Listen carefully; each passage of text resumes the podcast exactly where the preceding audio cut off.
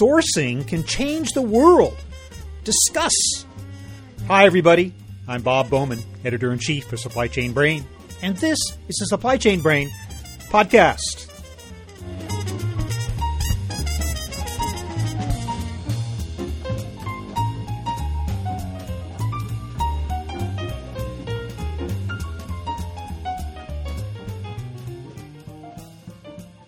We've all heard the horror stories about the mistreatment of factory workers in distant countries with low cost labor, in some cases resulting in injuries or even deaths. When manufacturers many years ago began flocking to China and other parts of Asia in a bid to cut labor costs, it felt as though outsourcing was an automatic violation of human rights and a guaranteed road to the mistreatment of workers. So it might come as a big surprise to hear someone say sourcing can change the world. That someone is my guest today. She is Dawn Tiura, president of the Sourcing Industry Group, and she's here to talk about how responsible sourcing policies can lift economies, mitigate climate change, and empower workers. She sees corporate sourcing strategies as the single most effective lever we have for driving real social change. At the same time, she's candid about the obstacles that need to be surmounted in order for that statement to have meaning. We talk offshoring, reshoring, and right shoring. Here's my conversation with Dawn Tiura.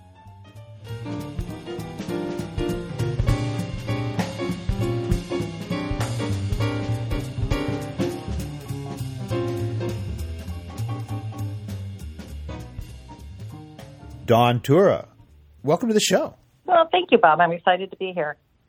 Dawn, I believe I've heard you say that sourcing can change the world. What do you mean by that? well, we can, and I don't think people understand what the power of the money that we spend in supply chain can really do to the world. We have lifted entire um, classes. So let me take let me give you an example.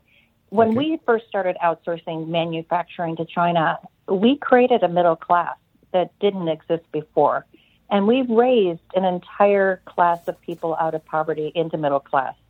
And while some people see that as bad, by outsourcing our manufacturing and creating a middle class, what we also did is created people that had money to spend. And a lot of the money they wanted to spend were on Western goods and services.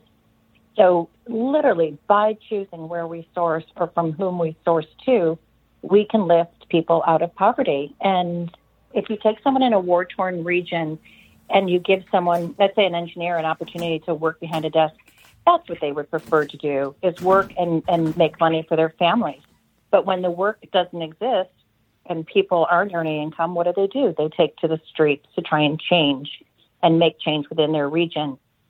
So we literally can lift people out of poverty. We can change people's lives through sourcing. And I passionately believe that. So it's something that I wish people could understand the power of what it is that we do. Okay. No argument there. But what is the price of getting to that point where you created the middle class? What are you putting those people through necessarily? Because certainly there were multiple instances and reports of very poor working conditions in various factories in Taiwan and China. The demands on the people were intense, and okay, the end result is you got a middle class, but do we not need to worry about how we get there? We absolutely do. We have a responsibility as sourcing professionals we have to take things like sustainability, like human trafficking, like work conditions into account. And I think it's the advent of social media and the internet and how quickly you know, news can be shared.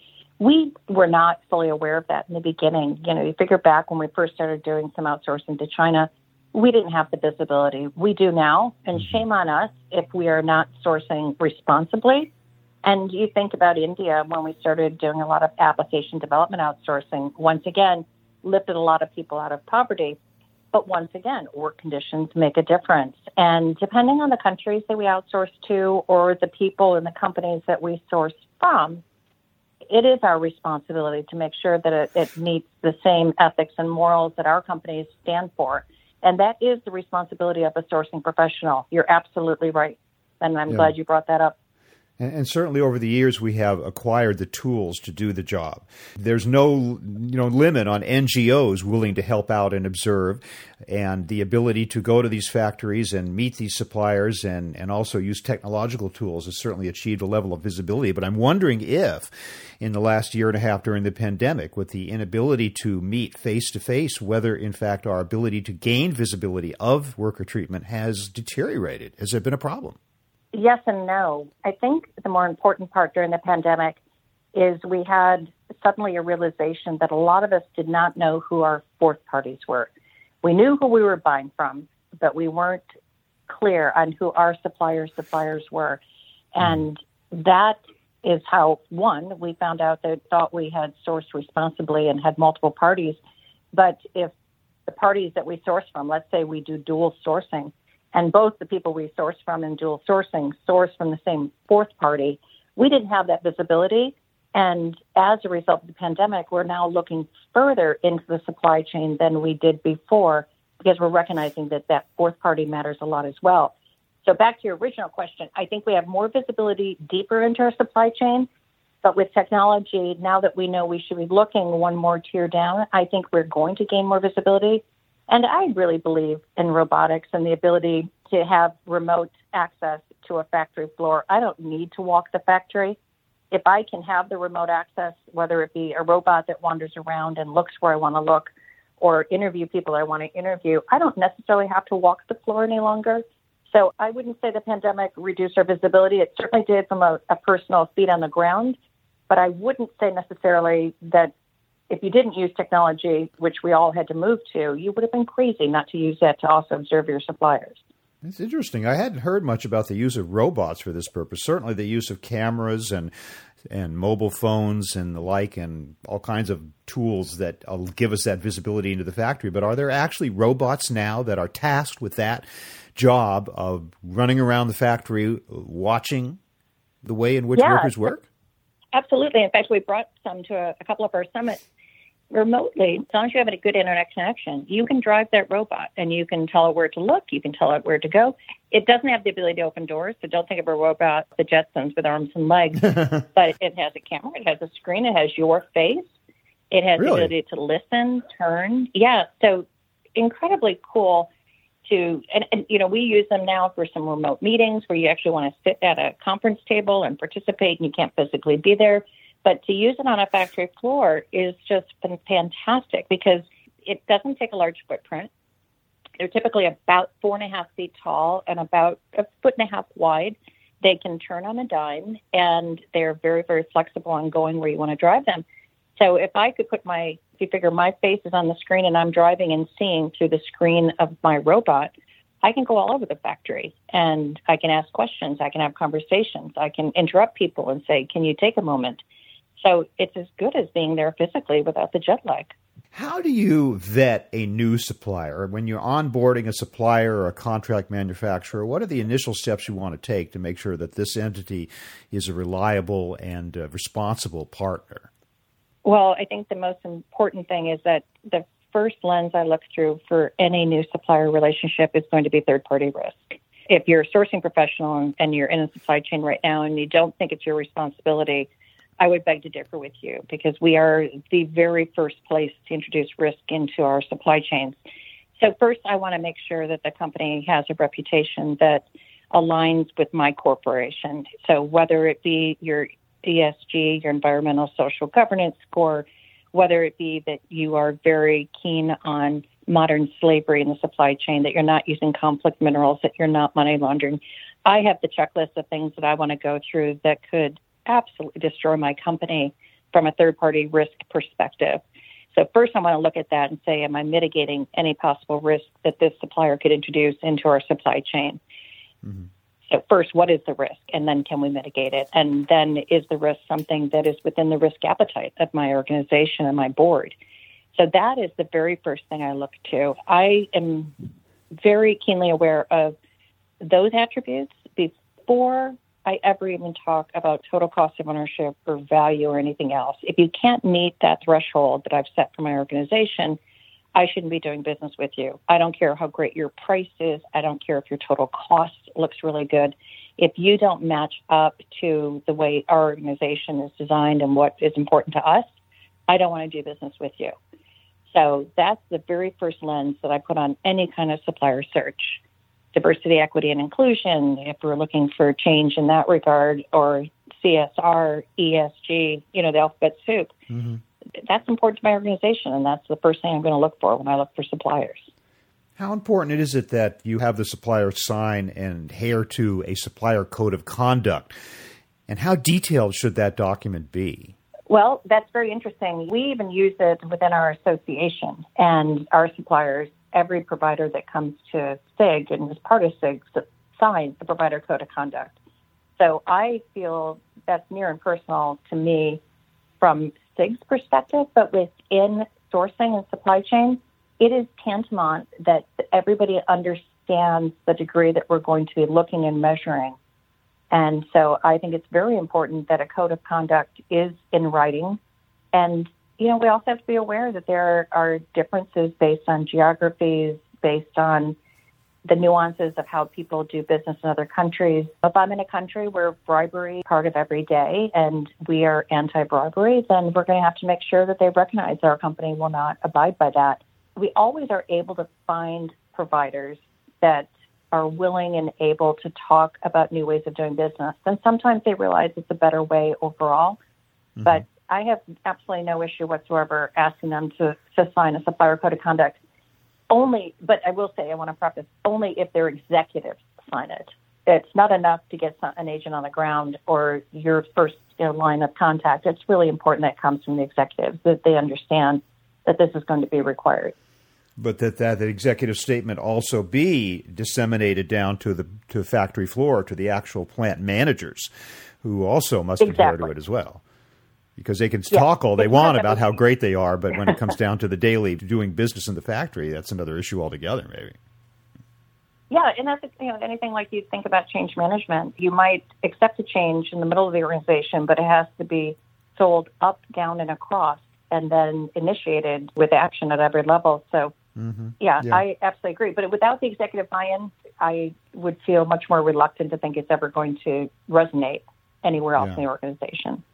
Now, I want to talk more about this idea of visibility through the sub tiers of a manufacturing supply chain because so often the horror stories that we hear are in the sub tiers, second, third, fourth, wherever, and so often they come as a surprise. The OEM or the or the brand will say, "I had no idea my product was being produced in that factory in Bangladesh where the roof caved in and killed all those people. We weren't there on purpose. We didn't know that. That's got to be more and more difficult. Okay, tier one, fine. You have contact with them all the time. How do you recommend that companies get that visibility going up the additional tiers? Sometimes it is difficult because a lot of suppliers want to keep their next tier private because they yeah. don't want to be known where they're sourcing from. And unfortunately, in, in today's day and age, so I, am always thinking of third parties and fourth parties, but first tier needs to understand that we need visibility into the second tier and third tier because a lot of the impact is coming further down the supply chain, and that's still directly my responsibility. It takes a while to get that transparency, and it takes trust. It also takes that's when sometimes a physical being able to go and look at these next tier suppliers is very very helpful, but it's just something that we have to insist on and and suppliers are starting to realize that it's important and they're going to have to share that information and we're happy to sign NDAs and we're not giving away their secret sauce or anything like that. But the lack of that is why we've started to find during the pandemic that all roads seem to lead to China. So even if I had diversified and I'm in Vietnam and China, and both of the organizations I'm buying from both buy from the same factory within China, all roads were leading back to the same spot, and I had no idea. So I'm thinking I'm diversified because I have two different hmm. countries, hmm. and I wasn't diversified at all. So we have to have visibility further into our supply chain if we're going to build any kind of resiliency. Even beyond China, though, I mean, you you had referenced conflict materials. What about the end tier? What about the farm? What about the mine? That is really hard to know where your raw materials are actually being produced. Who can help you, or how can you achieve visibility all the way at the uh, the beginning of a supply chain? Yeah, and that's where I think blockchain is finally going to have its day. And but I'm by no means a blockchain expert or anything like that but custody of our supply chain is very important. And knowing which farm and are they using sustainable business practices? Are they using free range? Are they actually not using chemicals that are adverse to our climate? Those are very important um, attributes. And what's driving that is a lot of the consumerism and the visibility. So if I have consumers that are demanding it, I have to make it the owner's responsibility on my supply chain to find that visibility. So I think it's really important. I think we're getting down to understanding exactly which farms my product came from, and I can then find out what kind of attributes that farm has, and are they sustainable, and are they using chemicals, or is it fully organic? That's become very important to consumers. So parts of our supply chain, food in particular, is becoming one that people want to be able to go right down to the very source. And I think as we figure out how to do that and how blockchain can contribute, I think eventually we will be doing it in all parts of our supply chain. So let's say you, you've got your supplier vetted, trusted partner, you're looking at the multiple tiers, everything looks good. You sign the document and you get going on a, on a partnership. How do you make sure that suppliers uphold their commitments over a continuous basis? What kind of exercise do you do you undertake? What do you do to make sure that this lasts indefinitely? And that varies by organization. It used to be in early sourcing days that you would strategically source, get the right provider, put the agreement in place, and then throw it over to the business unit. And then they never bought on contract. And so it didn't, it wasn't working. We've realized both that we have to bring in our business unit end users into the equation for the selection, help them understand the selection, but then we have to have governance over these agreements once they're put in place. We can't just put an agreement in place and assume it's going to babysit itself. And it's not an agreement. In the olden days, you used to go to a binder on a shelf and occasionally look up a written contract. It now, through technology, we should have so many checks and balances to make sure that we one are buying what we contracted for, two we're getting the right total value that we contracted for, and three that we're looking and we're still checking on all of the areas of risk. Have they kept their certifications up? Are if it was an ISO standard or diversity standard or insurance standard, whatever it may be, you know, that, that we check back on a routine basis. And there are a lot of good risk oriented companies out there with software that can you know, manage the financial risk. They can notify us of geopolitical risk. We should be very aware when there's climate risk, disaster risk, and all that. So I think a lot of it is the world has gotten very, very small, which should make it easier to manage. But that as a result of the globe really being small, it's become much more complex. So I rely a lot on technology, and I think some of these new technology providers that are out there are just phenomenal at the visibility. And so we're always searching and trying to find who else can give us visibility so that we're making sure that we're still, that these contracts that we went into two years, three years, five years later are still doing what we originally, and the original intention is still being met. There's always the temptation to cut corners because margins on so many of these manufactured products are so narrow. Is there an appetite in the C suite? Now, you talked about the commitment at the top of the um, charts for the supplier.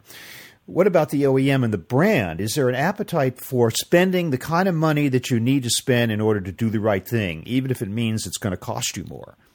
There wasn't in the past.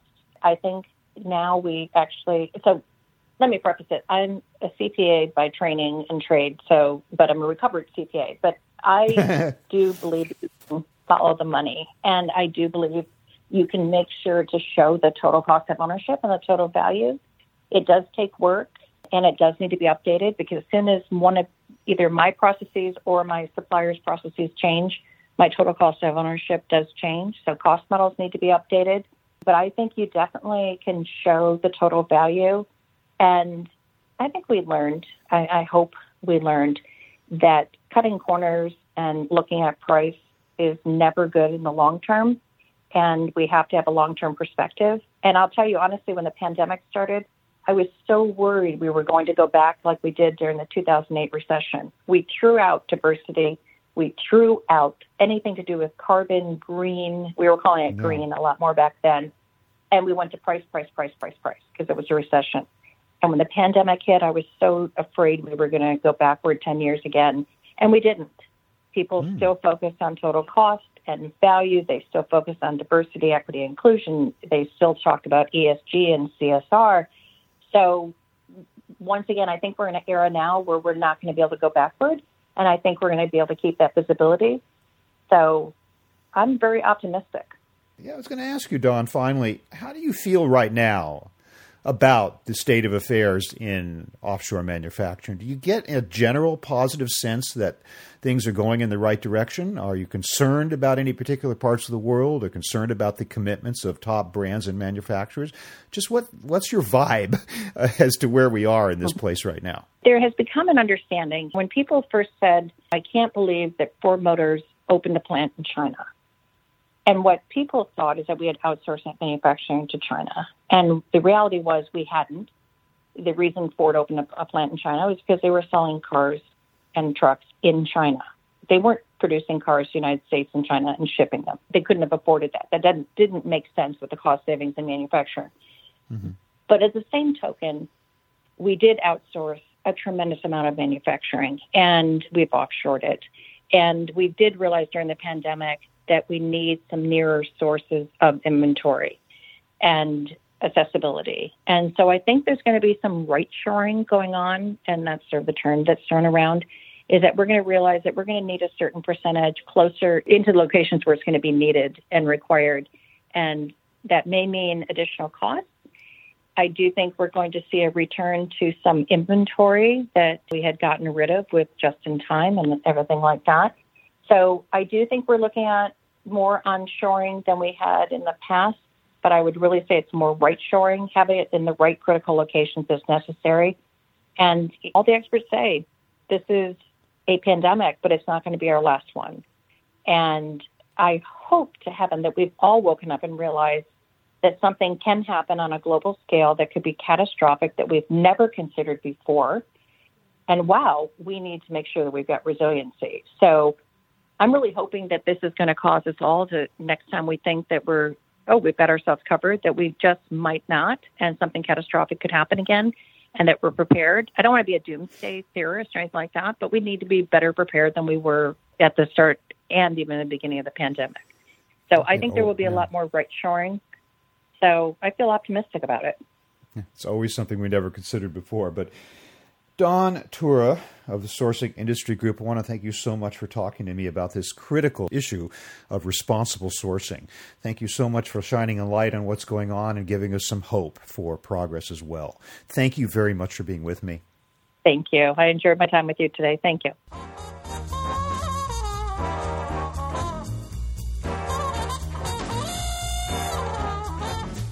That was my conversation with Dawn Tiura of the Sourcing Industry Group talking about the power of ethical sourcing strategies. We're online at www.supplychainbrain.com, where we post a new episode of this podcast for streaming or downloading every Friday. You can also read my think tank blog, watch thousands of videos, and access all of our other content, including the digital edition of our magazine. Look for us on Facebook and LinkedIn. Follow us on Twitter at scbrain, and also watch videos on our YouTube channel. You can also download or subscribe to the podcast on Apple Podcasts. Got any comments or suggestions on this or any episode? Email me at rbowman at supplychainbrain.com. Stay well and see you next time.